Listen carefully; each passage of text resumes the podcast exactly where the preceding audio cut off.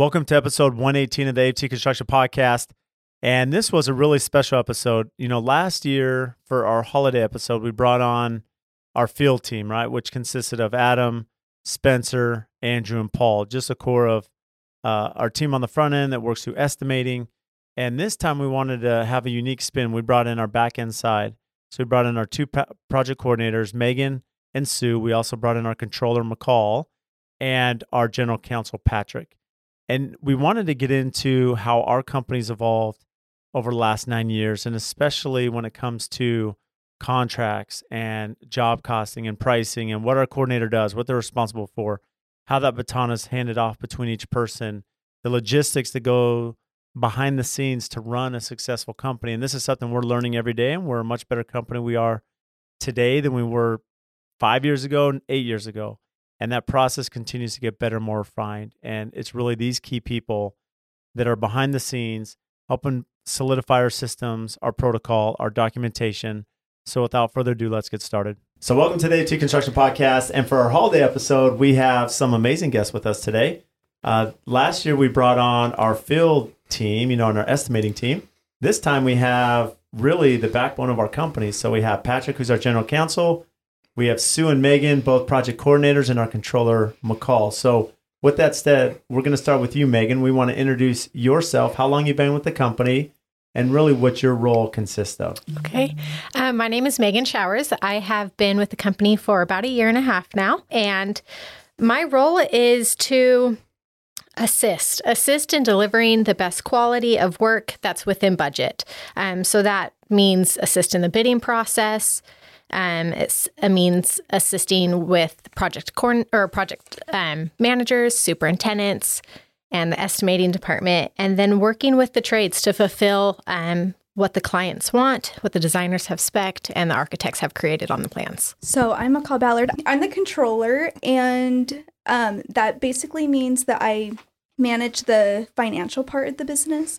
So I oversee accounts payable, accounts receivable, mm-hmm. all of our financials for people don't know accounting things, that just means I make sure money's coming in and money's going out to the people that need it. And um, then I turn in reports at the end of the month that tells the owners of the company how good or bad things went during the month. So that's the gist of what I do. And I get to do some bonus projects sometimes, but that's. Which we'll dive into yeah. a little bit too. Uh, Patrick Goin, I'm general counsel. Um, I've been with the company since the beginning. Brad and I started, yeah. uh, what was that, back in 2012. 2012. Officially, I mean, you and I met each other 2011 ish. Yeah. But it was 2012. Yeah. yeah. Remember the days when it was just you and I in the yeah, office building? It was. so, anyway, yeah, I've been there long enough that uh, I didn't have any gray hair when I started, and now I got a full head. So.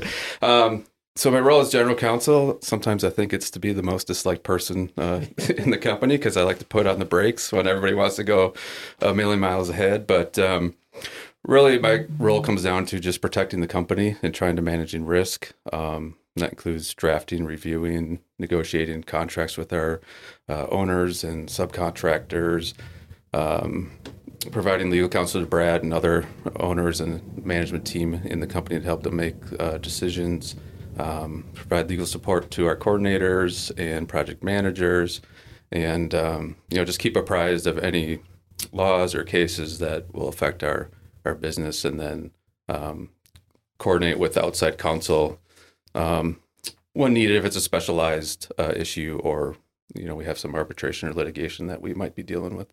So. Um, I'm Sue Senatiempo, and I'm a project coordinator, and I've been with the company since March of 2013. And um, yeah, kind of like what Megan says, I mean, basically do the coordination between all the different facets of the job, um, estimating through warranty, and then coordinating with architects and designers and the wants and needs of the homeowner. And it's it's actually a lot of fun. A lot of it's a lot of work, but it's a lot of fun. So I guess to the coordinator side, you know, one question that's when I speak with contractors and those, you know, looking at the formation of their company, they want to know specifically like, well, how does a coordinator like benefit the field? How does it benefit the office, the team? So without getting into like justifying everything you do, because I know how much both of you do, but help the listeners understand really when when they come with AFT and they get Megan or Sue, what does that entail? Like your day, a normal day, what does that consist of? Just the variety of scopes of work and projects and tasks that happen throughout a normal day, whether it be pricing to estimating to purchasing. Basically, we just kind of bridge that bridge between the field and accounting and, you know, any kind of option pricing. I mean, there's the initial estimate, but then all throughout the project, we're pricing up, you know, changes the client may want to make or, um, you know, just pricing things, you know, trying to keep job costs going. Um, there's, I mean, it's it's kind of constant, especially if you have two or three or four jobs going at once at various stages. You know, there's just a lot of things that you you want to do, but you also want to kind of keep an eye on things with the designer, what they're selecting, what they're working out, and how that coordinates with the trades and. And I think a good example too, and, and Sue, just as we go down this this road here, we're dealing with a project right now. So you have a hillside project, and you know, hypothetically, everything's discovered, right? That that you know, the architect, engineer, everything's you know bought out, thought out, bid out, contracted right through Patrick. But now you're contacting the utility company, and normally, if if a company doesn't have a good project coordinator, right, the superintendent who's in the field is going to be responsible to now figure out well, even though the engineer had thought that we're going to have power and you know sustainable water and everything else that we need to get up to the, you know the the mountaintop, that's not the case. And so, how does how do you get involved working with municipalities, utility companies to be a support to the field? Um, well, I mean, basically contact them, find out where their latest, you know, where their nearest point, you know, and termination point for power or or cable or gas is and what it's going to take offsite to get it to the property line. And of course, each of those um, utilities have their own designers that we coordinate with. And, you know, we, at one point, we're going to, on this current hillside, we were going to cross the road. Now it looks like we're going to be going around a cul-de-sac and, and staying in the, in the PUE. But um, it's, you know, basically, it's a lot of, you know, coordinating emails back and forth, being on hold and that's something that the field guys certainly don't have time to do and so that's that's what we do you know is just kind of get get that process going and work through those details And it's interesting because a lot of people ask, well, what does it take to build a custom home, right? And there's so many variables with any house. But another house that we had a while back uh, that I know McCall worked on before her role as controller. So e- even where the engineer has laid out where the transformer is for the electrical company, the municipality, or I should say utility company, we go once the account's set up and we're ready to to connect and, and now trench to the house. The utility company says, well, actually, you're like the last house in the subdivision. We've exhausted all of our power. So based on our grid, you're going to have to come from this other transformer, and the client's going to have to pay forty thousand dollars and trench across the street. And so a lot of this is there's difficulty in these projects that are unforeseen from anybody, and that's where, you know, just speaking from my observation, my role when I see McCall and Sue and Megan working on this, they're they're strategizing, they're problem solving, they're figuring out, you know, what is the alternative solution? How do we, you know, change this from forty thousand dollar issue to maybe an eight thousand dollar problem, right? And how do we work with the client and then work with the vendor? Um, so I know that's a lot of work for both of you to do that, and for you, Megan, on your side, you know, especially coming in, you came from the solar power industry, now coming into a general contractor. How has that changed your mind of construction and just what it takes to really build a house in a successful project? I did not understand the complexity that goes into building a custom home. I had no idea. And so, coming from solar, that was such a small little part. I knew about main panels and things like that, but nothing to what, you know, a home goes through from a dirt lot to a finished home and everything that goes into it. And so I there's been a, lot of learning and there still continues to be learning every single day and problem solving. And that's what's fun about this is that every day there is something new to learn. So McCall, I coming back to you, and I think your story is really interesting. I think it's important for the context of the conversation is um, to give us a little bit about your journey as controller. I mean, first off, I wanted you to get into a lot of people that knew I was going to have you on. They were asking, well, what does a controller do, right? Because we understand accounting, or maybe you're outsourcing payroll, but just the financial health of the company and and you know we've had meetings you know six months you know looking at budgets and also you can expand a little bit in your role too when you're looking if we're coming to you saying hey mccall we're looking at doing this investment or this spec home you know and you're mm-hmm. running financials and projections but more importantly your story is really interesting how we found you where you started your experience because now i mean you've come such a long way in such a short time so speak about your transition here at aft Yeah, so I started AFT as a temp. I came on to just be like an accounting assistant. I wanted a job that I could. I was going to school at the time. I was getting my MBA, so I wanted something that wasn't going to take very many hours, and that I could just like, okay, like go work for a couple hours, go home, and do school. Well, like the longer that I worked, and like the more that I found out, and the more the company needed me, um, we got me transitioned over to be a project coordinator. And that was um so helpful for me to learn the actual like process like what came behind all the change orders that i had been processing and all of the um like vendor invoices that i had been working on when i was in accounting right? So i'm like learning all these things like oh this is how they build this. This is how we like figure out that thing or how they build that weird like it's just like this whole process i had no idea about and I still kind of kept my hands in accounting a little bit with a few things. And I had, I think, a lot of meetings with you where I would come and be like, uh, Brad, I noticed this thing and I think that it could be better if we like did this thing. Like, it's just an idea. but like, I just think that we could probably make a little bit more money if we were doing things in this way or that way. And eventually, somehow, I convinced you that it would be a good idea to make me the controller.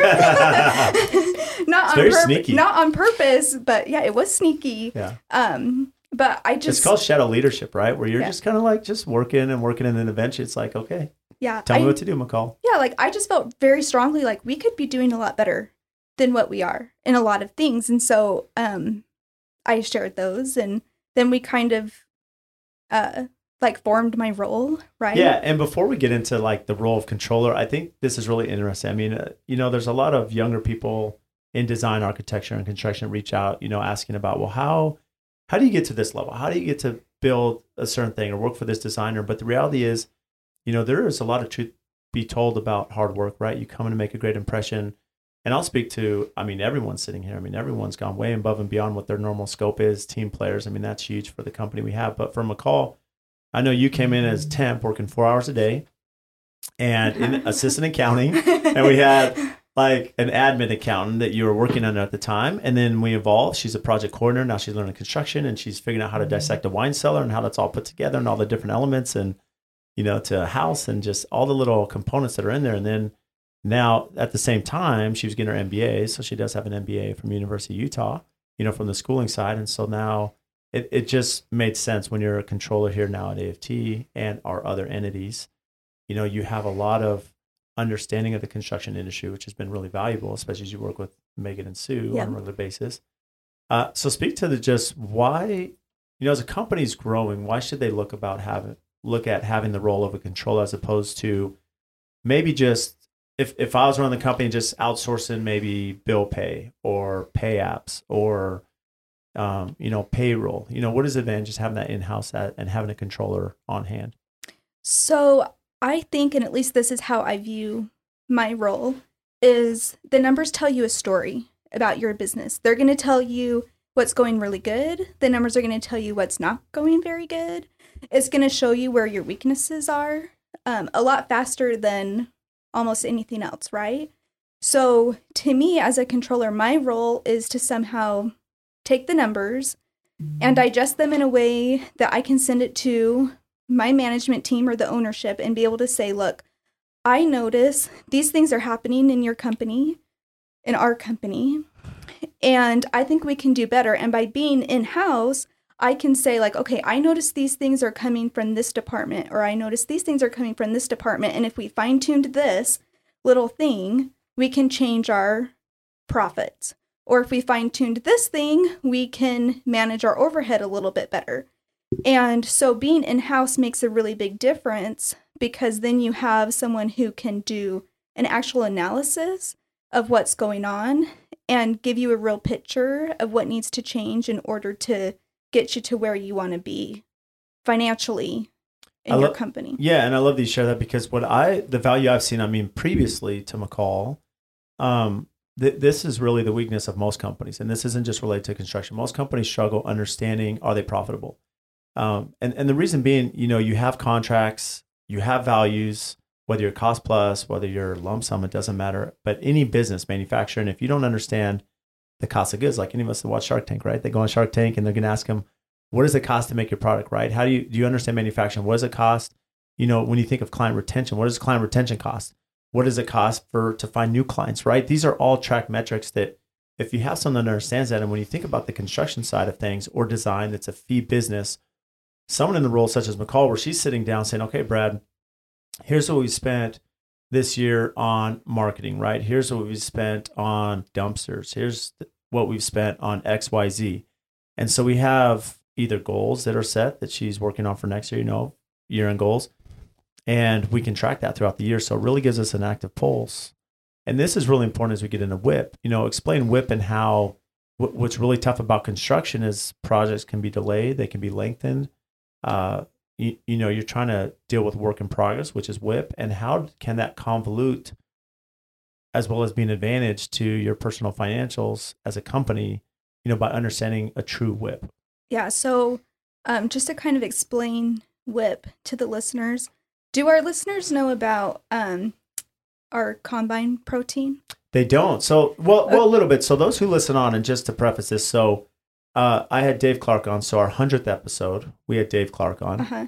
and with Dave, who's a partner of ours, and we have other ventures. So, AFT is really how most people know us through social media, but we have some other investments, and part of that, the methodology behind that is that we want AFT to be a brand that's going to be around forever, and construction does ebb and flows, ebb and mm-hmm. flow. So, how can we structure the company with real estate, with brick and mortar? technology, manufacturing, production, you know, TV side, com, you know, when you talk about the protein side, you know, these days background is food industry, so we've invested in some food companies and McCall is running all these different entities. Patrick, which we'll get to, is involved in all these entities even outside AFT. So there's, you know, hiring and new companies and projections and and advertising and all these things that go into it. So that prefaced it a little bit for you. Yeah. So, um, it in combine we sell protein jars, and I wanted to use this as an example um, to help people understand WIP a little bit. So, when you sell a jar of protein, uh, you sold that jar that day, and you get to recognize those profits that day, right? And that's a great thing. Today we sold, you know, ten jars, and you made X amount of dollars like per jar, and you felt great. Like Go to This is lemonade or awesome. Yeah, lemonade like- stand ten glasses of lemonade, a buck each, ten bucks. Okay, that's instantly Yeah. recognized revenue. Yeah, and and it's uh I don't want to say easy to account for because it depends on what else is going on, but it's uh compared to More a WIP, trackable. it's more trackable, right? And you know that day how much you made that day. Well, in construction, you sell a house and that house might take a year, it might take 2 years. You might be building something that is so huge it's going to take you 3 years. You know, it's uh it doesn't happen instantly. So what your WIP does is your WIP tells you, okay, you have um, progressed this far in your costs on this job. And based on that, we're going to say, you know, maybe we have had enough cost in a job that we're only 5% along. We're not very far. Well, we want to recognize at the end of that month uh, 5% of the profits that we expect to make on the job because uh, we don't want to wait three years to make our profit, right? So, um, you'll recognize like 5% of your profit one month, and the next month, maybe you'll inch up a little bit and you'll get to recognize 10 more percent. And that goes along until you complete the job. Well, in order to figure out what your profit percent is, you have to know how much you're going to make on the job total. And most of the time, that's an estimate because what's going to happen, and our project coordinators have kind of talked about this already, is that as the job moves along, you find out about all these problems, right? Like there was something about your utilities that didn't go how we thought, or your stone showed up and you hate it. And so now, Yeah. and so like now you want that ripped out. Yeah, like there's some things that happen that you just totally hate, and so you're gonna pull it out. Well, all those things change the cost, and sometimes, um, depending on the situation, sometimes us as a builder, we're gonna say, um, you know, we we're going to eat that cost for our clients and not pass it along. Maybe it was something that we Cost. made a mistake on or sometimes it's something the client really wanted and that's going to change the whole projection of the job right? How much they're paying in how much we have to pay out etc so every month um, your WIP projection kind of changes because what's happening on the job changes. So it's you try and be as real and as good at estimating that as you can but it's fairly challenging because you don't know uh, what hidden things are on the job or what ideas your clients or designers are going to have. Um, so my job is to just kind of stay like as good as I can on like on top of what changes are happening with the job so that I can estimate right how much profit we're really going to make on that job um, so that I'm guessing basically the right amount of profit for us to take every month. And really, what that's done with McCall spending the the time she has and the emphasis, what has happened is that now we have a really good snapshot of where we are every day in the business, but also it helps us moving forward because now we can project costs. You know, what do we spend? What's our database on this similar project? How much do we spend? Uh, going back to the example on dumpsters, on printing, on site demo, whatever it is, and so we can understand collectively, which now helps Sue and Megan who are in the bidding process, and we can understand that process especially as we get into insurance and tax and those audits, right? That now Patrick will get involved in. Uh, and I will say, as a company, as you think about the structure, I mean, it's so valuable to really understand that WIP portion. That's something as a company being transparent, we really struggled with early on because construction is such a different, um, you know, element to as a company, and and that was a weakness of ours. And the problem is if you misproject that profit, or you realize a profit that's not there, or is unknown, now you're paying maybe higher taxes and then end of year you're realizing it maybe wasn't where it was and you can miss and, and in some cases maybe you misproject and you may make more and you're paying short on taxes which can create a problem so it's really important to be accurate on that WIP you know moving to you now patrick from a general counsel outside of things i do what keeps you up at night um i guess just making sure our projects are going along smoothly um you know I think one of the questions you had for me was about what I think is the biggest risk in the construction industry. Right. And I think there's several of them. But for me, my you know, and everybody's going to have their own own opinion on it. Um, for me, I think my view of the biggest risks are obviously construction defect claims, um, uh, job site related issues such as injuries or property damage or anything like that. Um, and then we also have, uh, you know, labor shortages, material shortages, uh, and volatility, all that stuff, and how that's going to affect um, contracts going going there. Um, so let me ask you about this. I mean, as we break this apart a little bit, Patrick, I mean, you talked about the injury side, and I know this is something you've spent a lot of time with us refining our contract just on minimums that companies should have. Where did that knowledge or experience come from? How has that changed now that you've been more involved on the construction side of the legal industry? Well, fortunately, we've had um, a, a, good insurance company that we worked with that's been uh, willing to um, be very open to us and ask a lot of questions, set up meetings, discuss with them what exactly we need. Um, they've been very experienced in the construction industry, so they know. Um, but basically, when it comes to insurance minimums, I think what we require our subs to have is similar or the exact same as what we state we're going to have in our prime contracts, and that's just a very um, industry standard amount. But what the minimums do for us is just make sure that our subs have enough coverage that in the event that they're responsible for a loss, that they have enough insurance to cover that loss. So, um, again, it's all about minimizing risk, right, to us. So we don't want our insurance to have to kick in if possible. So if we can have our subs have the proper minimums that their insurance can, co- company can cover the loss, especially then, for things they're causing. Yes, exactly. Um, that they're responsible for. Then our insurance company doesn't have to kick in. So now we don't have a claim, and we're not risking our premiums going up. So so how does that work? Do you ever get pushback? You know, and, and the reason I ask that is because we do have minimums, and when you look at this as a construction industry as a whole, there are a lot of contractors that are working, you know, handshakes, they're working on napkins, or it's agreements. You know, maybe we're they're just signing the change order or PO from the vendor or their proposal. They're not reciprocating and saying, "Hey, we actually okay, we'll take all this into consideration and implement it, but here's our parent contract." Right.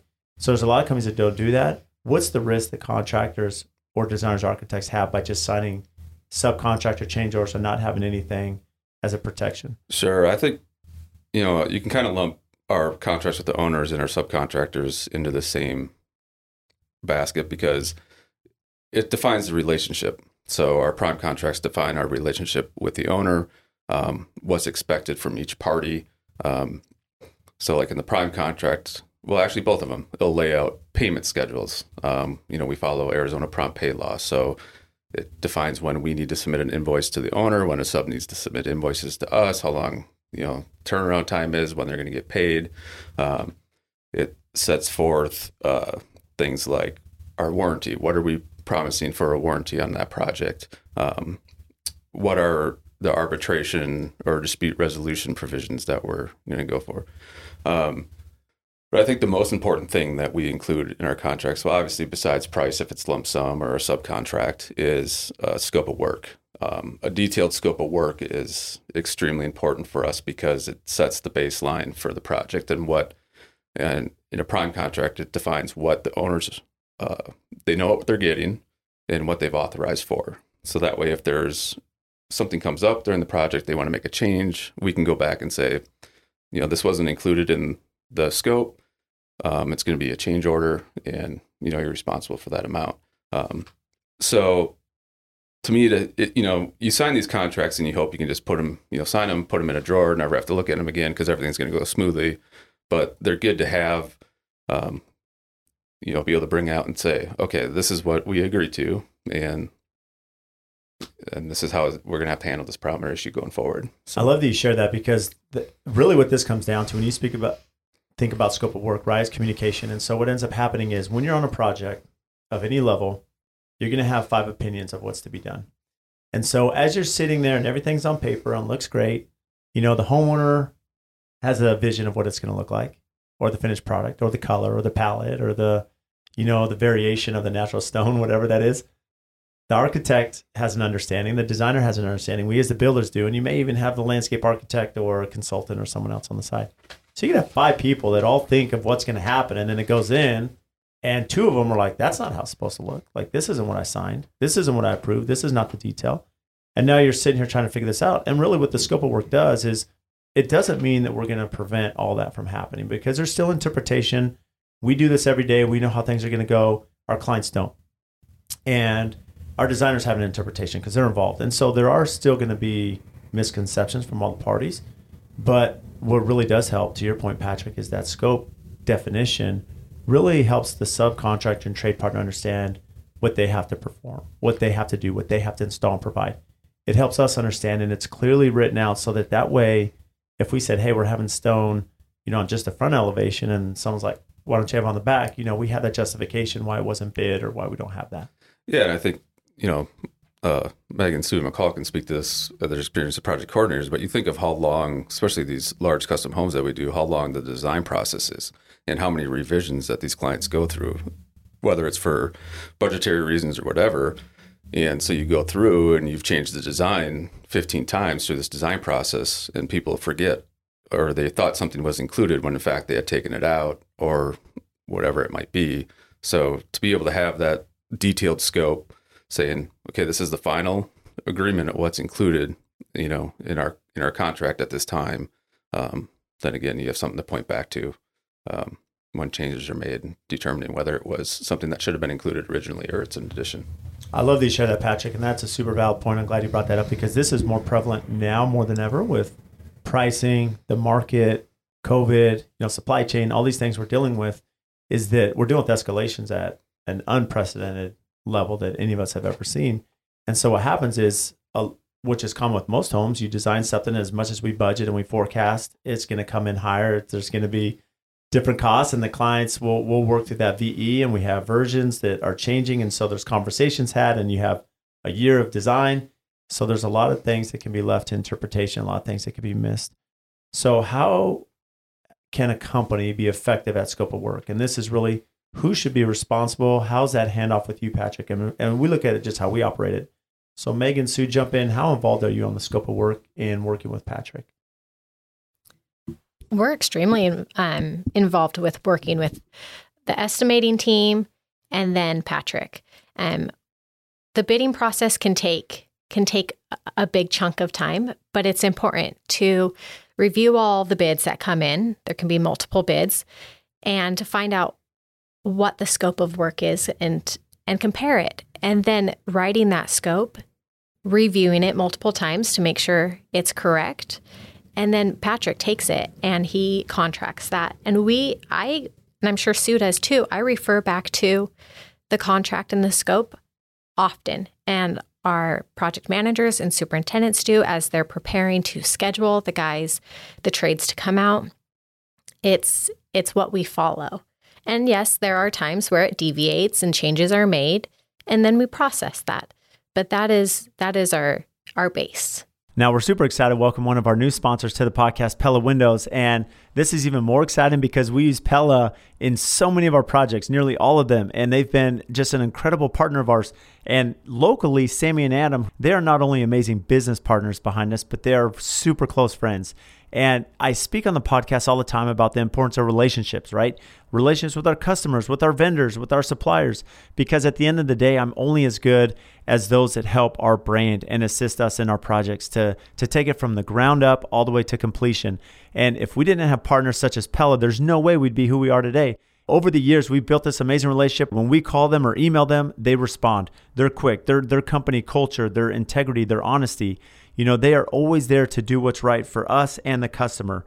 They can do anything from small replacement projects to large custom homes and even multi million dollar commercial projects. And also, when you think about their product line, they can do ultra contemporary, historical preservation, and large traditional projects. So, for anyone, any scale, any size, they're the ones to call. They're here local. You know, they have an amazing Instagram. Make sure and give them a follow to see what they're doing. So if you need windows and doors, give Sammy and Adam a call. We stand behind Pella. We love what they do, their culture, their brand, and especially their quality. And if you want to learn more about Pella Windows, check our show notes. We'll have everything tagged there so you can give them a follow and have their contact information to reach out. And now let's get back into the episode. So I'll give a quick story. So when I was in college, I did construction management at BYU. And so when I was in college, uh, I was part of the estimating team. And so what at, at the time, I don't know if they still do this now, but there's a competition. So we competed with other universities around the country.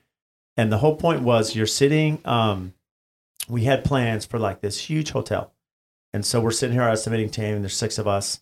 And the way they wanted to prepare you for the real world. So you're sitting here and then you would understand the scope of work on this hotel, like all the elements from concrete to steel, the amount of rebar, right footing, depths, you know, all the all the different components of this hotel.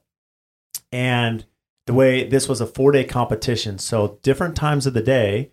So maybe 11 a.m. on a Tuesday and then 4 p.m. on a Wednesday the fax machine would go, and this was intentional. So all the universities would have the fax line at the time. It's fax. I'm not that old, but it's just reality. Mm-hmm.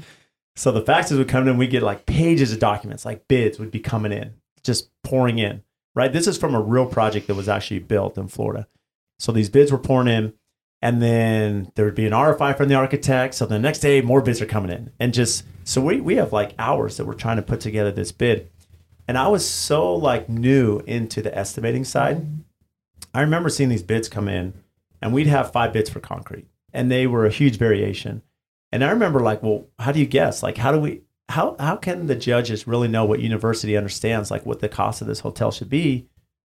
But I understand that now in my career, and really what Megan's speaking to and Sue is that if you understand the scope, if we're going through the plans and we know, you know, the amount, how many yards of concrete, if we know the rebar, if we know you know, how many walls have stone? What's the flooring spec? How many square feet? And we use Bluebeam, you know, all of you use Bluebeam before we use with And so you can understand these numbers. So now looking back, I would be a lot more skilled now going into that competition because really, if I had the scope dialed in, the bids that came in, I would know which ones actually included everything, which ones were excluding things that they should have had in, and we could have known the exact number. Some of my teammates did, and we ended up winning, but not because of me. They they actually knew what they were doing. So I was just kind of riding their coattails, but kind of like I'm riding the four here. You know, that's just what what helps. But um, it's super valuable. So Sue, I mean, you've been in the industry. Just a quick background: Sue and I have worked together since 2006. So we've been together. She's put up with me for 15 years, and so we worked together. And, and as she mentioned, her and Patrick were here from the beginning. I mean, she was actually Patrick was here before Sue, but Sue was one of my first hires. So Sue, I mean, you've had a lot of experience you know, in the construction industry. You know, how was that gained? Do you love construction? do I love it? Um, actually, I do love it, and um, I mean, I'd have to say that part of the things I love about it is you learn something new every day. I mean, literally.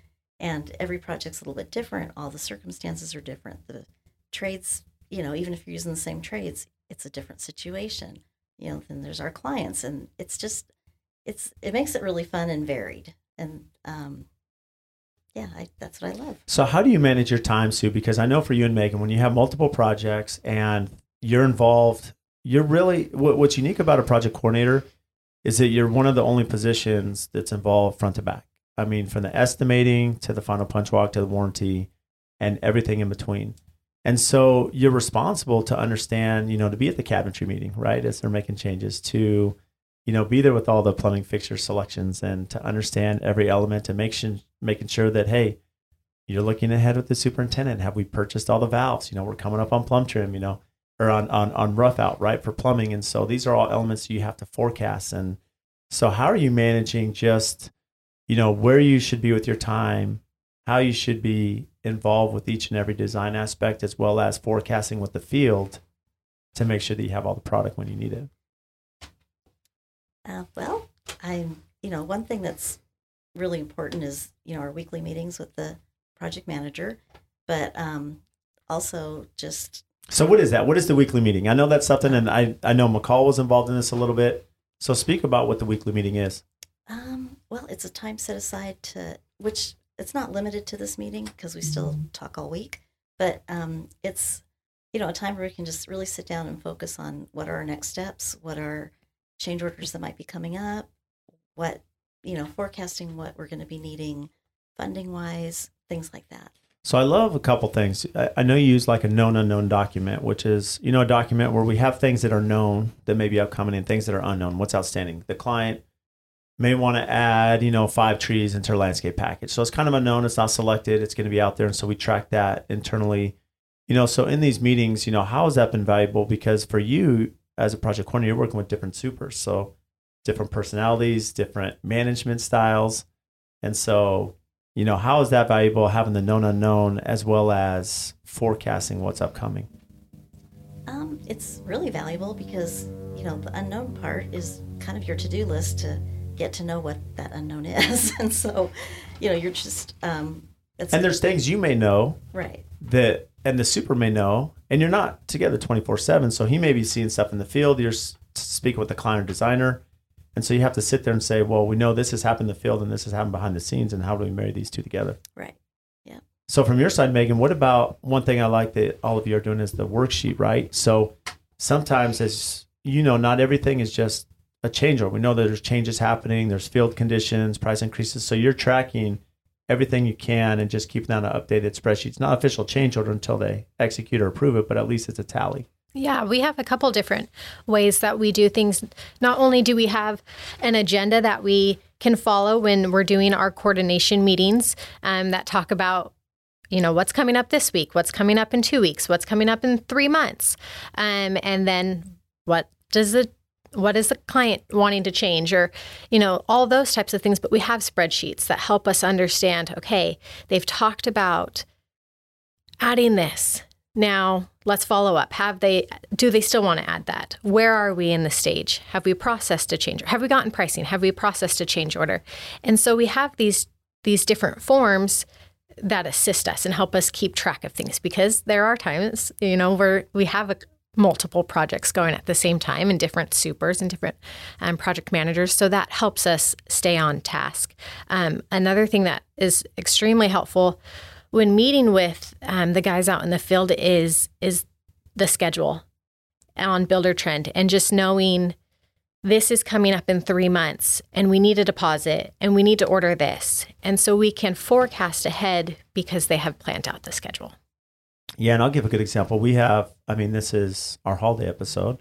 And so January 1st, we have some price increases coming. And I know Sue and Megan have both said, hey, Brad, we need to sit down because we have all these projects of like some big numbers out there, some big orders. And so we're pushing through a ton of orders that now get pushed to McCall and Patrick, right? That we're going to get in this billing cycle, which now we let the clients know we're going to be building these in advance. And it's going to save you substantial dollars, which is which is great. And something I love that McCall has implemented with Patrick speak about um, the field walks, how that's valuable because You know, in the past, one thing to be transparent here, and it's not to show all the skeletons, right? But as you look at a company, McCall sp- spoke about the WIP.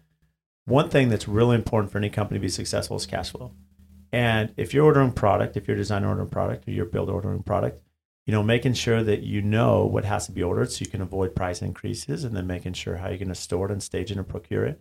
Mm-hmm. But it's also making sure you have the invoices as backup so that we can build that and get in a timely manner because what we don't want to have happen is we send in the payout because we're billing once a month and patrick spoke about this that we have we have billable laws here in the state of arizona that's in our prime contract. We can bill once a month. Most of the clients that have banks only allow once a month. So if we miss that draw and now construction schedule in the field's like hey i need my tile deposit or my window deposit because of lead times or i need to get this installed and we don't have we haven't billed for it we're fronting the cash and now it puts us upside down financially so you know how should a company and what's your recommendation based on what we're doing mccall to fight through the cash flow challenge in a timely manner So, um, when I first took over, this was something that we weren't doing well. I don't think that it was something that had been thought about by the person that was doing the accounting before I took over. Uh, so I was kind of when I took it over, there was no like system or process or anything, and I was really struggling because I didn't feel like I had the information that I needed in order to be working in advance enough to get the money where I needed it to be. And so that's when I kind of came up with this idea like, okay, well, if I was just at the job and I could talk to these people, I would know what's going on. I would know what's there. I would know what they're working on next. And they could tell me, like, these people are going to need money by this day in order for us to keep on our schedule. And so that was really what I wanted um, was just to have like that hands-on experience for me to be able to like look at the job, say, okay, this, this, and this is done, which is what the subs bill says they did, and they're going to need this, this, and this in order to keep going on their schedule these next couple weeks. And so that really helped me a lot to be able to start doing that. But a, a lot of it too has to do with um, how good our trades are at turning in their invoices. And I know there was a little uh, piece on what you wanted me to comment on today about what can our vendors do, right, Mhm. to make sure that they're getting their money because just as much as we want to make sure we're getting money in, like they need their money in. That's what keeps everything going, right? The money. Gotta feed the meter. You gotta you have to. And the biggest thing that i can say to that is to follow what the contract says. And i think a lot of our vendors sometimes forget about this because they have all their own internal processes and what is in our contract might not fully sync up with that. But to read our contract and say okay i have to turn in my invoice by the 23rd if i have the invoice by the 23rd for sure i'm going to be able to include it in the owner invoice and get it turned around the second piece, other than just turn it in on time, is to be accurate in what they're billing for. I can't tell you how many times they have I've gotten an invoice. It might be a little bit overbilled. And I send it over to the owner and then the owners have issue, right?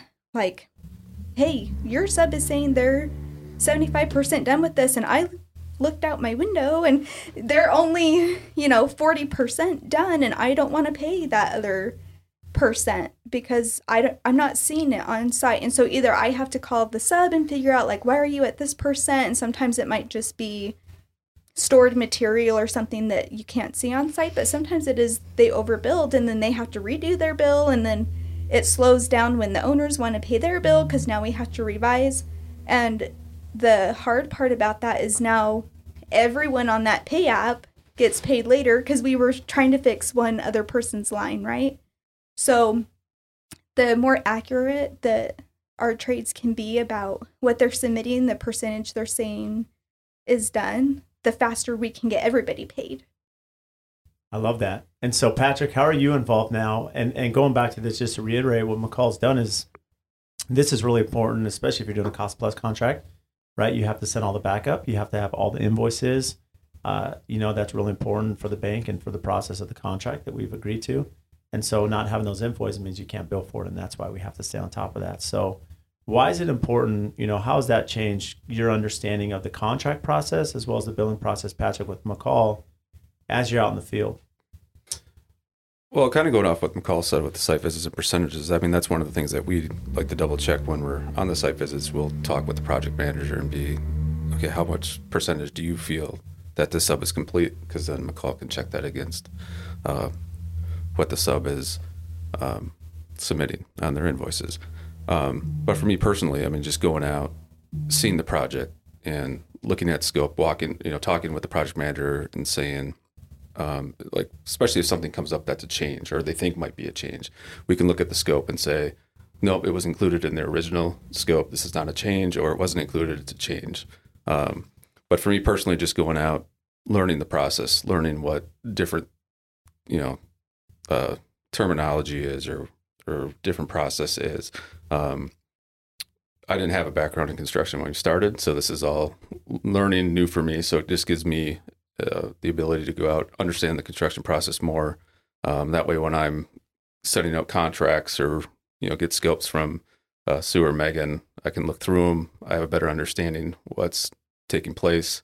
Um, so it just for me, it just overall it helps with the understanding and making sure that contracts are accurate and everything like that. So one point, so just to reiterate, and we'll get into your background a little bit, Patrick, is that what what McCall's done with Patrick is once a month at the end of the month when all the invoices are in from the subcontractors and trade partners before we bill do our pay application, they do a site walk on every project with the coordinator who's either remote or there, as well as a super who's on site. And so the advantage is now our team is out in the field. They're seeing the progress, they're understanding it, and they can forecast too. McCall with her experience, Patrick with his, you know, Sue and Megan, and then our field staff they can forecast what's upcoming. They they can see the schedule hands on. They can see where we're having issues, and so it just gives us as a as a company we have a better understanding, more unity there to understand what's happening instead of be so fragmented, which tends to happen in construction. Well, and for me personally, I mean, we can go and talk to the uh, project manager, and there might be an issue that, or a potential issue. There's been some rumblings of an issue that might be coming up with the owner of our sub, so we can discuss that ahead of time, and that way, if it does come to fruition, we're prepared because you know I've been out there, I've seen it, I understand exactly what they're talking about because I've seen it with my own eyes. So it just makes that process a lot easier, and I think it can help, uh, you know, take care of issues in a more timely and sufficient manner. So, did you ever see yourself when you were at Marquette coming into construction? No, no, but uh, you know, it's just funny how how things work out, and um, you know, it's been a great experience, and um, uh, you know, it's just interesting. to just not being a part of construction beforehand, you just realize the complexities of it, and just how many moving parts, and um, there's just so much that goes into each construction project that, like as Megan was saying earlier, that you just never would have guessed. Yeah, it it it's very fun. It keeps us on our toes, right? As as Sue said, it's different every day. You know, from your side, Patrick, I, part of the value though of your background, what's what is nice, you know, come from Marquette, and I know you're involved with a couple startup companies. When you and I met, you know, there was a startup company that we were venturing out with, you know, you, Dave, and I, and, and a couple other partners there, and and mm-hmm. since then, even outside of AFT, there's a lot of other ventures we're working on, including a steel company and some other companies we've started. So, do you feel that gave you a good basis though, just as far as operations and you know, how has that helped? You know, just all your involvement with all the different companies. You asking about the background at yeah. Marquette? Yeah. Yeah. Well, I mean, you know, basically, or at least my opinion of law school, it, it teaches you a way to think, right? I mean, as with everything, a lot of stuff is on the job training, um, but it gives you a certain basis of how to think. critical think. Yeah, mm-hmm. critical think, think through issues. Um, obviously, uh, legal writings of you know a big thing. So how to draft contracts the right way um, and make sure what you're writing actually means what it says. Um, and uh, obviously, comprehension. Um, that's a big part of it too. Reading the contract, understanding what it what it really says. Um, you know, a lot of people like to use certain legalese to uh, so things aren't always clear. So you got to be able to understand what the real intent is there. So um, I think it just prepares you because it just gets you in that mindset of okay, I got to read this document or I got to write this document. How am I going to protect the company? Uh, what are the best ways to do that? And a lot of that can be applied to various industries.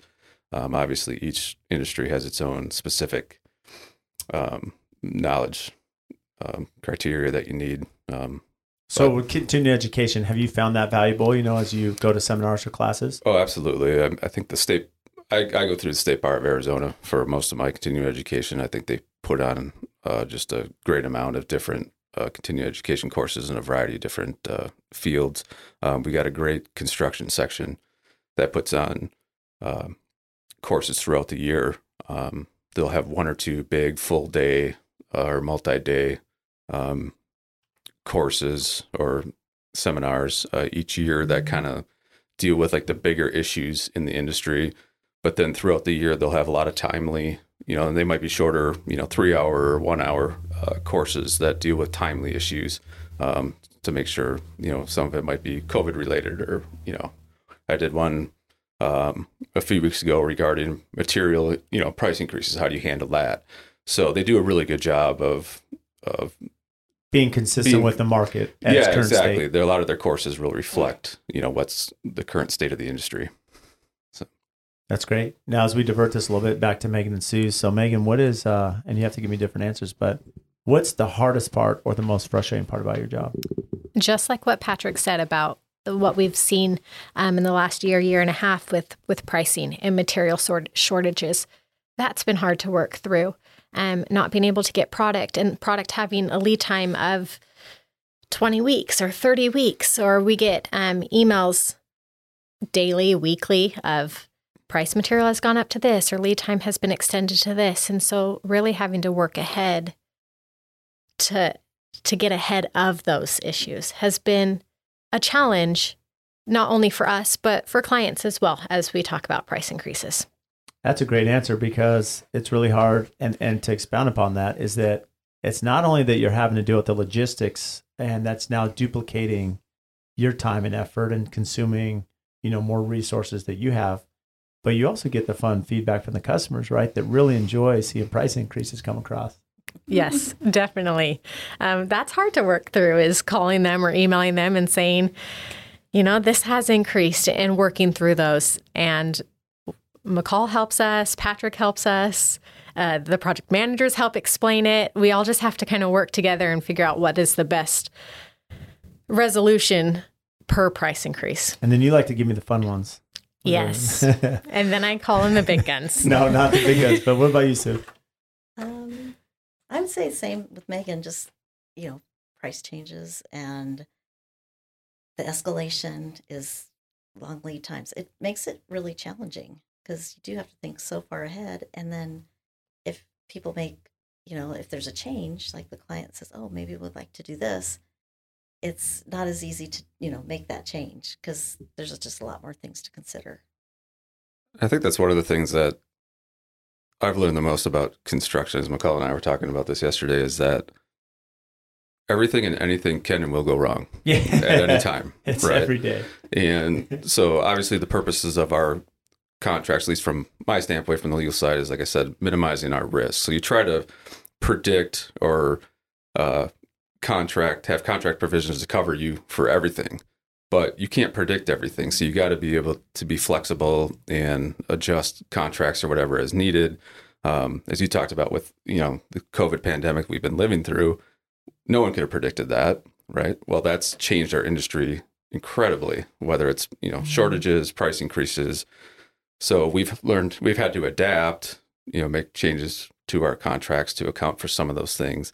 Um, so I think it's important, um, uh, you know, communication is important. It's, I think it's such a big thing for our company. I'm sure all companies is that um, what the project managers are seeing in the field, the project coordinators are seeing, you know, in their roles are communicated with everybody so we can address those concerns. I know one of the things that you and I talked about um, a couple weeks ago was uh, we like to periodically go through our contracts and do uh, let's do a complete review, see where things are at, um, what changes do we have to be made, and so uh, we'll be looking at doing that in the coming year. But part of that's going to be um, talking to our project managers, talking to our project coordinators. What are you seeing? You know, what issues are you coming up with um, you know, especially in these times, that we can adjust our contracts to reflect that. Um, so, you know, say material price increases, have we addressed that in the contract so we can approach the owner and say, you know, this is what our contract says. This is why we can pass it along to you, or is there something that we're going to have to eat, or things like that. So, um, but yeah, it's just maintaining that uh, that flexibility and and just being able to adapt and address issues as they come along. It's good perspective, Patrick. And I'll, you know, Patrick has made countless revisions to our contract. I mean, this thing has evolved so many times over the last, you know, nine years we've been in business. And what I really appreciate about our team here that I've told them many times is that all of them are always looking at evolution, right? Because you have to evolve as a company, you have to evolve with, you know, how can we refine things? How can we be more skilled? And, you know, how do we pass that baton? I know McCall's been instrumental, even Sue, Megan, and Patrick on just ideas. This is what we need to do. We need to make this change. And it's great, great ideas, you know, and I would say almost all of them work out really well. You know, maybe a couple of them haven't, and so we pivot and we make some changes. But you know, it's really valuable that as a company we're spending that time, right? Focus on the company, figuring out, okay, how can we make these changes? Because ideally, we know that today we're going to build a much better home than we built two years ago than six years ago, and our our field team is much more refined, and our subcontractors and trade partners understand our process a lot more. So for you, McCall, what are some of the things that you um, that that are probably the most challenging or difficult for you in your role? Uh, I think the biggest thing for me is just managing people's expectations of kind of what the process is. Even internally, sometimes I think, but especially with our owners and with our vendors, because, like we said earlier, like money talks to people hmm. and they care a lot, right? So when I send an invoice to an owner, they care a lot mm-hmm. about what that invoice is asking for and what it means happened on their house. And our vendors care a lot about making sure that when they submit their invoice that they're going to get their money timely.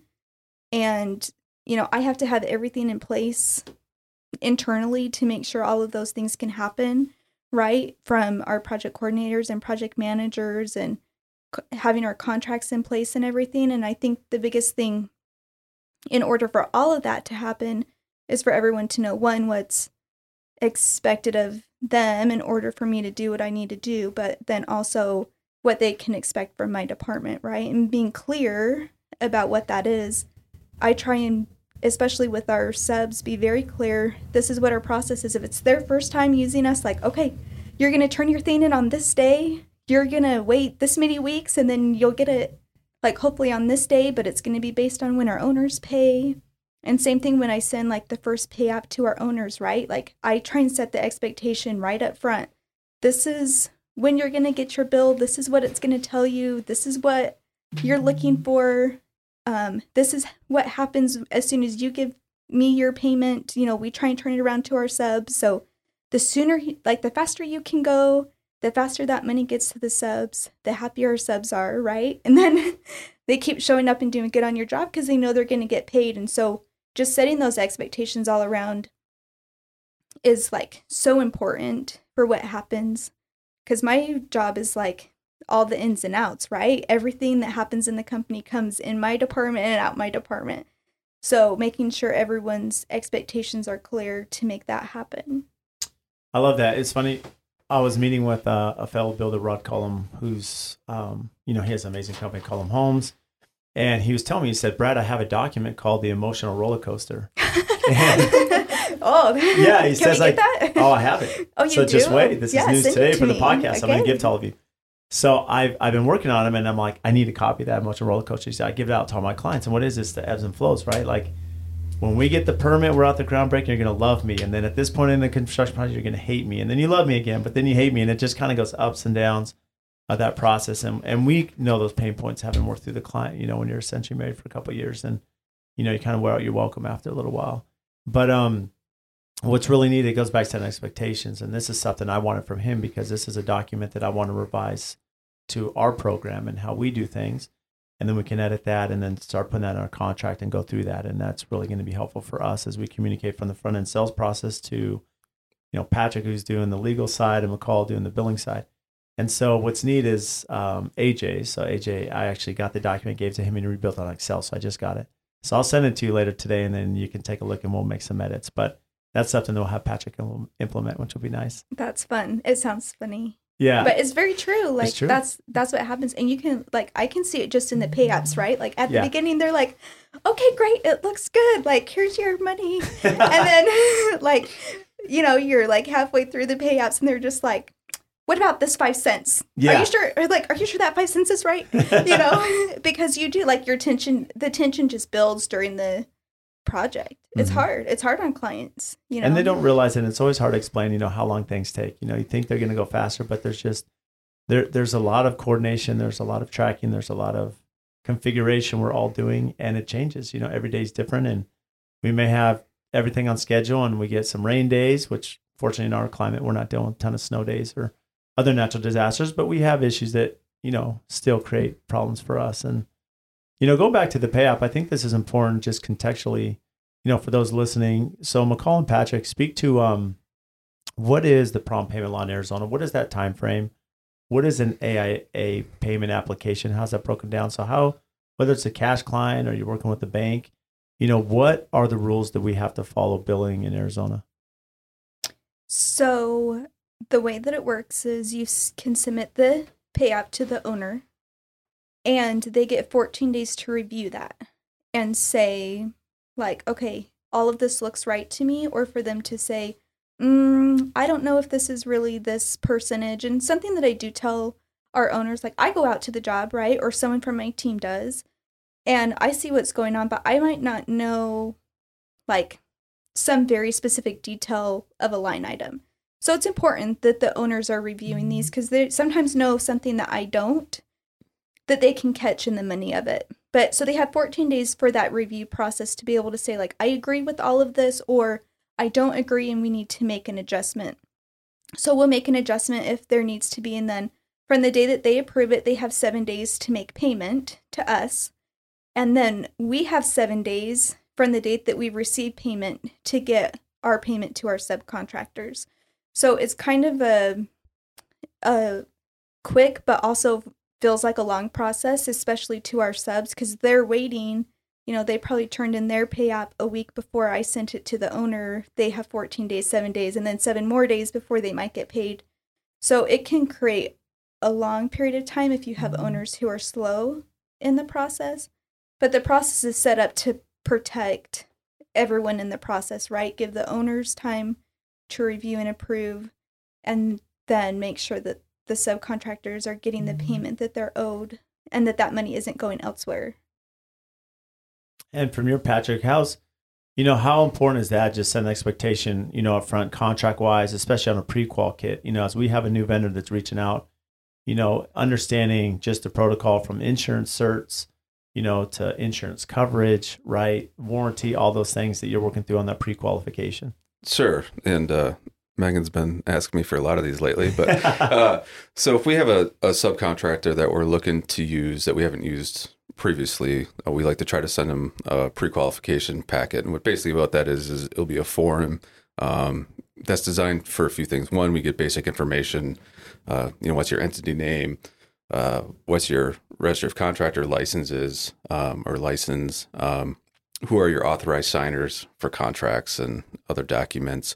Um, then we'll ask a section on insurance information, have them fill it out, you know, what their limits are. Do they have, you know, this specific Coverages. endorsement or not? Um, we'll ask them about their bonding information. We'll ask them questions, you know, have you been, have you filed for bankruptcy in the past? Have you failed to complete a, pod, a project in the past? Um, uh, have you had any OSHA violations in the past? And yeah, we'll ask for references, both uh, you know other general contractors that they worked for, maybe a banking reference.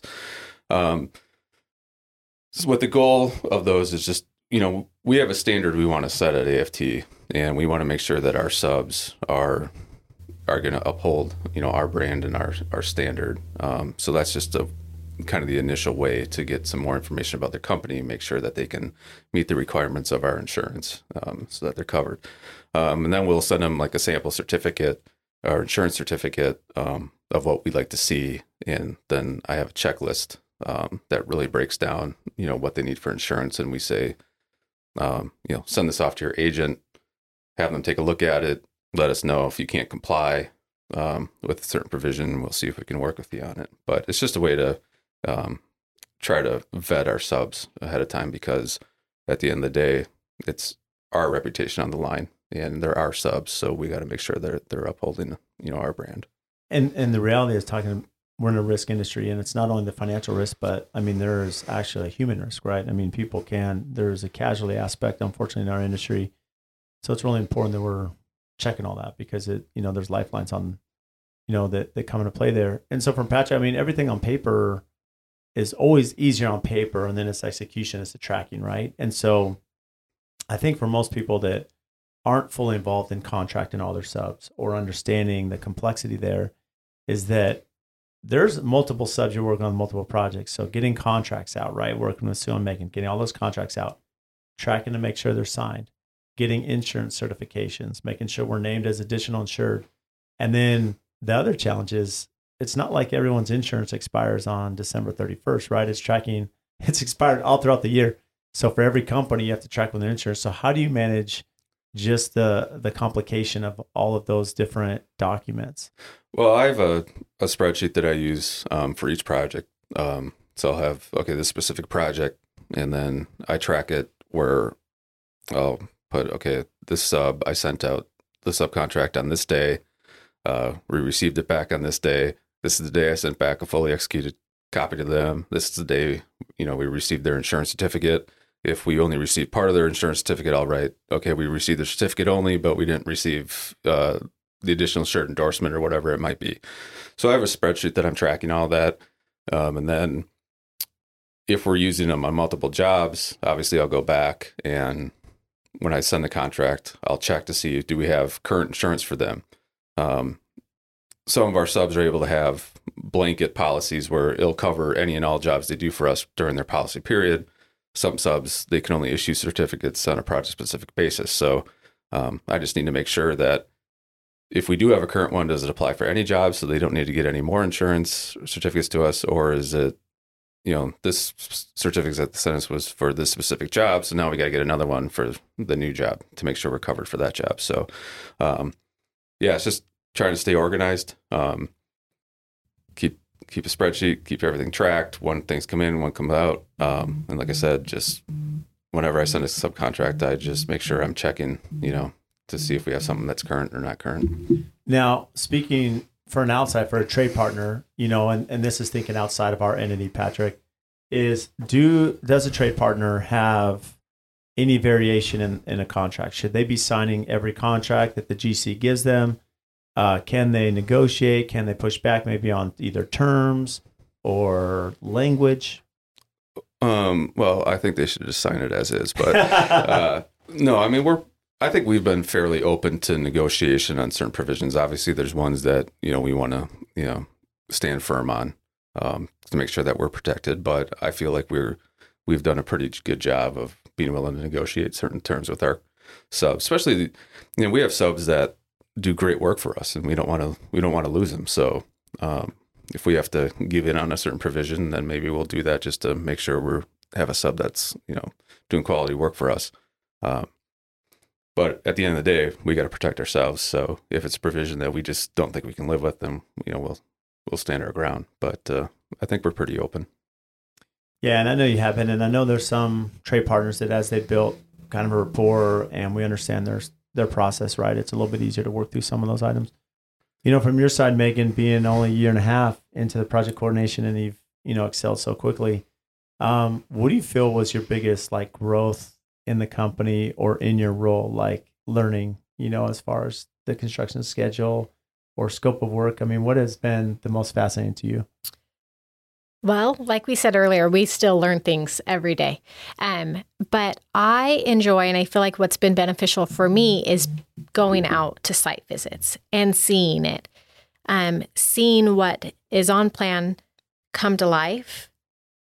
And then that is like a stepping stone for other projects. And so then when I do see it on paper on the next project, I know what may be coming next or what to foresee.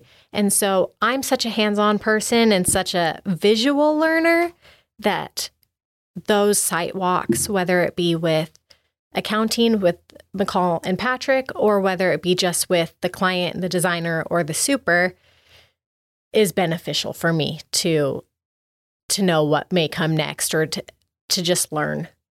And I think, you know, I, I'm glad you touched on that because I'm often asked that in construction. I think my favorite part about what we do, it's such a hard industry and it's so challenging. And at times we have our own emotional roller coaster that we're all dealing with on a daily basis. It changes throughout the day. But the reality is, you know, when you get to go back and see a project finish, right, and you get to see where it started, go back. And it's funny as humans, a lot of times, although we've had some pain points, you know, on some projects, but you look back and there's a lot of good you see from it. You don't remember some of the really challenging times, but you see, you know, the end result. And as you go back in your career and you see the customer enjoy that or the client or, uh, you know, wh- whoever the vendor is, you know, it's, it's, it's very self fulfilling, you know, to see that and see, hey, we, we, we were a part in creating this magni- magnificent structure, you know?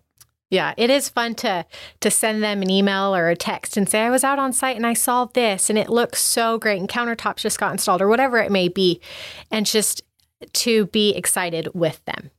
What about for you, Sue? Um, Just as far as, you know, wh- what do you feel that you've gained the most growth being at AFT? Because you have experience. I mean, a little background for Sue as far as I know. I mean, you've been all throughout the industry and you can give a little bit more of your experience, you know, through your career. But I know, at, you know, you worked with us at Monolith C, you worked with us on other custom homes, on, you know, the commercial side. And, you know, here you are being challenged in different ways, you know, at AFT. Um, yeah, I guess.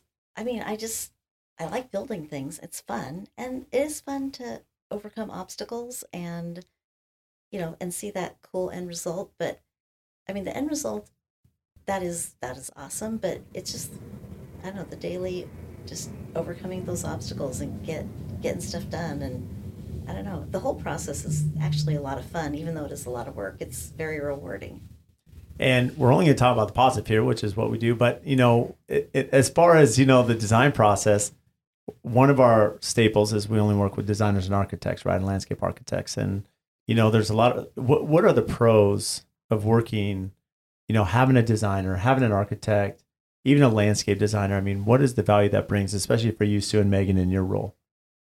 I think it helps keep things moving.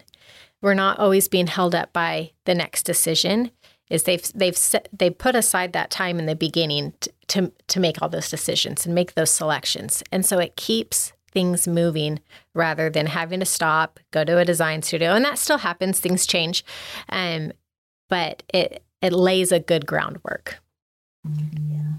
And I think too, even just for the pricing process, having something like a design book or you know spec from the designer just it's like we it gives the trades something concrete to look at for their proposals, and then also you know it gives you something to fall back on. Sometimes the owner will say, "Oh, maybe I want to do this," and the designer says, "No, no, no. Remember, we decided this. This is what you want to do." Or if they do make a change, the designer will put her input to make sure that it, it looks really good because sometimes there's unintended consequences with some bright ideas and so you know the designer is is just so valuable to making sure that it's going to be totally awesome How valuable is, or how does it change your scope of work or demand um, internally if you have a really good set of drawings or a really good design book? You know, how does that facilitate your role? It's key, I think. It helps so much in the initial process of bidding and getting the scope correct. And it's crucial. It's funny because Yes. LuAnn Nigara, she's a podcaster, you know, back east, and she's really big in the design community. And I've been on her podcast a few times. You know, one of our things is, you know, like this A plus design book we talk about. And the reality is, this goes back to Patrick's earlier comment, right? We live and die by the scope of work. That's what we build on. And having a really good design book, good set of architectural plans, we have a really good scope of work. We have a really good understanding of what needs to be built. It's just more clarity. So the value for the client is now they have more price protection we have more price control. We have more understanding. We can forecast. We can build quicker. I mean, there's just so many pros. And then we know at the end, it's going to look nicer. That our clients will be inspired. They're going to love their house. It's going to resell for more. I mean, there's just so many value adds for everyone in the process. for sure You know, now, you know, as we get to the end here, wrapping up our conversation today, you guys have been amazing.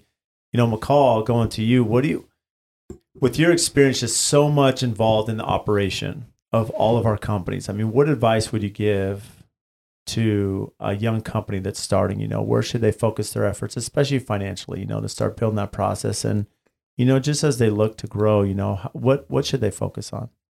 I think the biggest thing is to not forget how important your policies and procedures are because that can actually make you a lot of money is just having a very clear path of or what prevent you from losing a lot of or money. per, yes that too.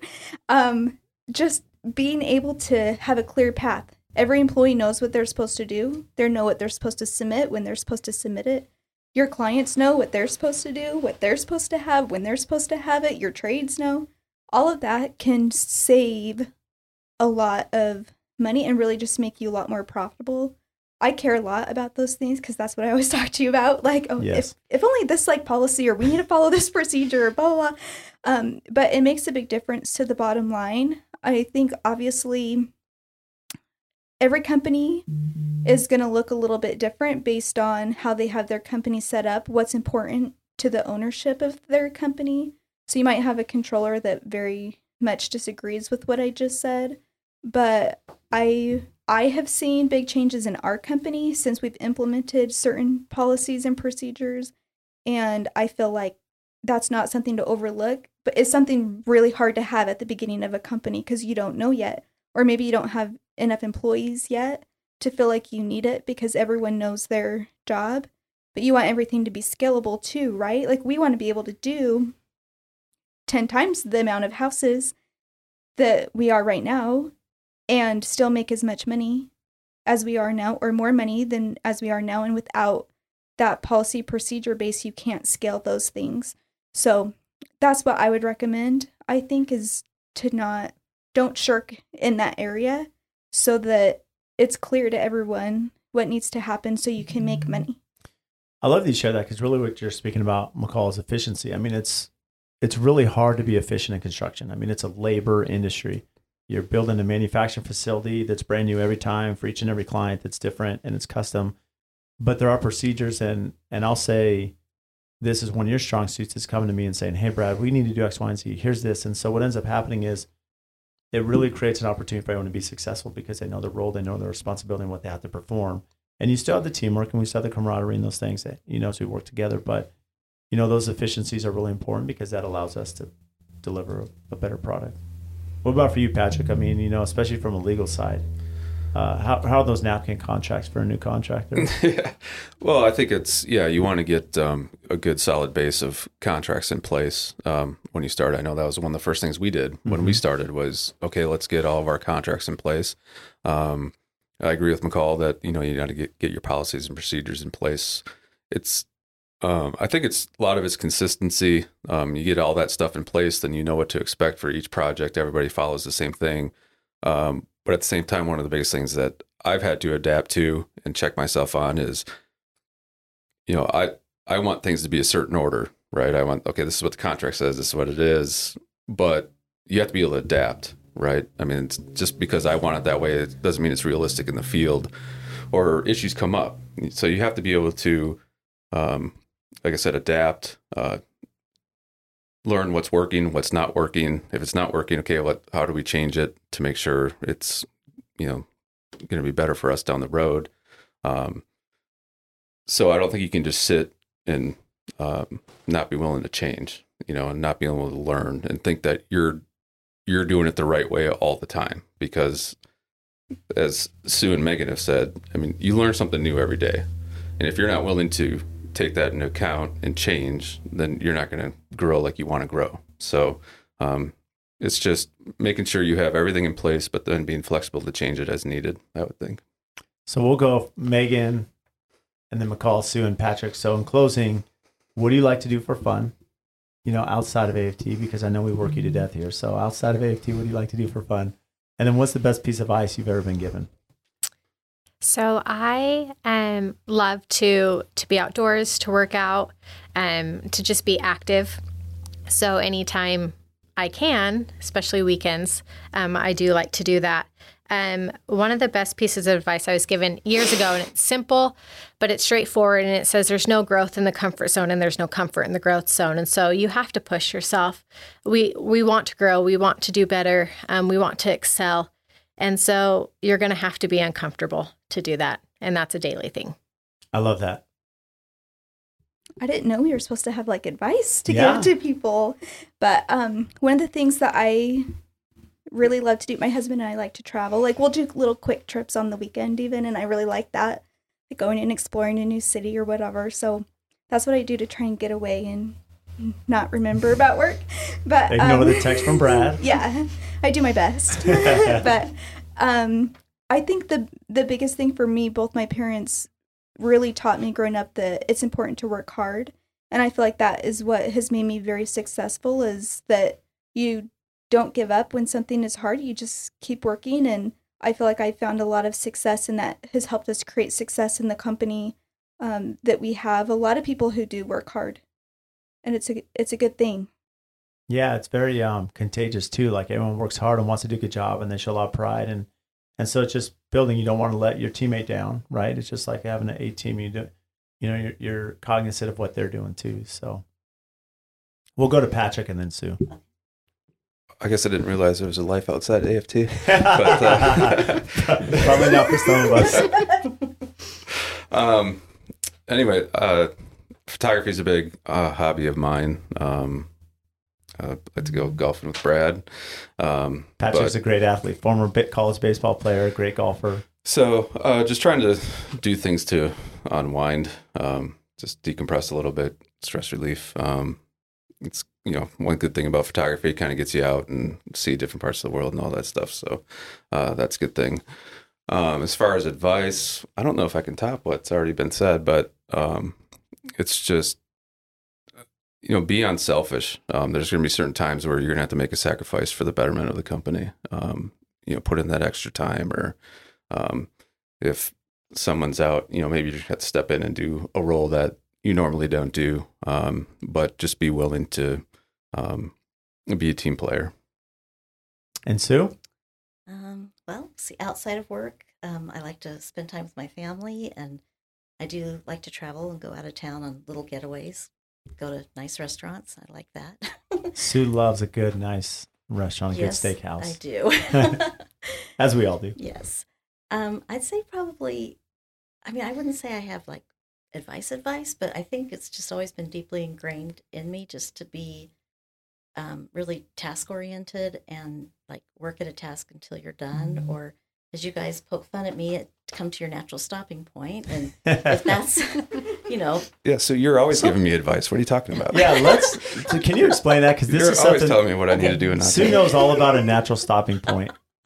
So if you're on a roll, you just keep going and you don't stop just because ding, it's five or it's time to go or whatever. And um, then, of course, then there's other times when you kind of come to a natural stopping point and And the brain's just like, yeah, I'm ready you're to shut fried down. and you're shut down. You hit the wall, and then you know that's time to go. You know, leave it and be refreshed. But you know, a lot of times it's like, Sue, aren't you going to go home? Or you know, and it's like, no, I'm. You know, because I'm kind of task oriented, and so I want to get it done, and while I'm on a roll, and so that's you know kind of what's been ingrained in me. I think advice wise though, someone did tell me one time to make like your top five of things to do the night before. And I find that really helpful because then I'm not walking in like, you know, the next morning kind of going, so what am I doing today? You know, it's nice to, It's little Stephen R. Covey like plan. yeah, exactly. Like your, you know, night before list. And you don't always get it and it rolls over to the next day, but um, at least you have it and you're not, you know, totally walking in first thing in the morning going, Ugh, I have no idea what's going on today. so it's a good thing. You know, the thing is with Sue's natural stopping point is she thinks that should be everybody's natural stopping yeah. point. yeah, she's pretty much like, uh, is everyone done now? Are we ready? Yeah, because she'll come ask you if it's your natural stopping point. If you say no, the look of disappointment on her face just makes you feel so guilty. well, I feel bad because I'm, you know, trying to get out the door and you're still staying, you know. Well, you all have been amazing. I'm super grateful. We wouldn't be AFT without this team here. So Megan McCall, Sue, and Patrick, who have been on and shared some amazing things, and they've really made our company what it is today. So thank you so much for joining us for this special holiday episode uh, to show a little bit behind the scenes. And thank you all for all the hard work you give us. So thank you all for tuning into the podcast today. And just as a recap, if you check the show notes, they're just going to have all the links for the topics that we discuss. And also, one of our favorite features now is the chapters that go through the conversation. So if there's certain topics you want to revisit or listen to, They're outlined by the time that we discuss those. And again, we can't thank you enough for all of your support. Please make sure and download our podcast, subscribe, give us a five star rating and review wherever you download your podcast.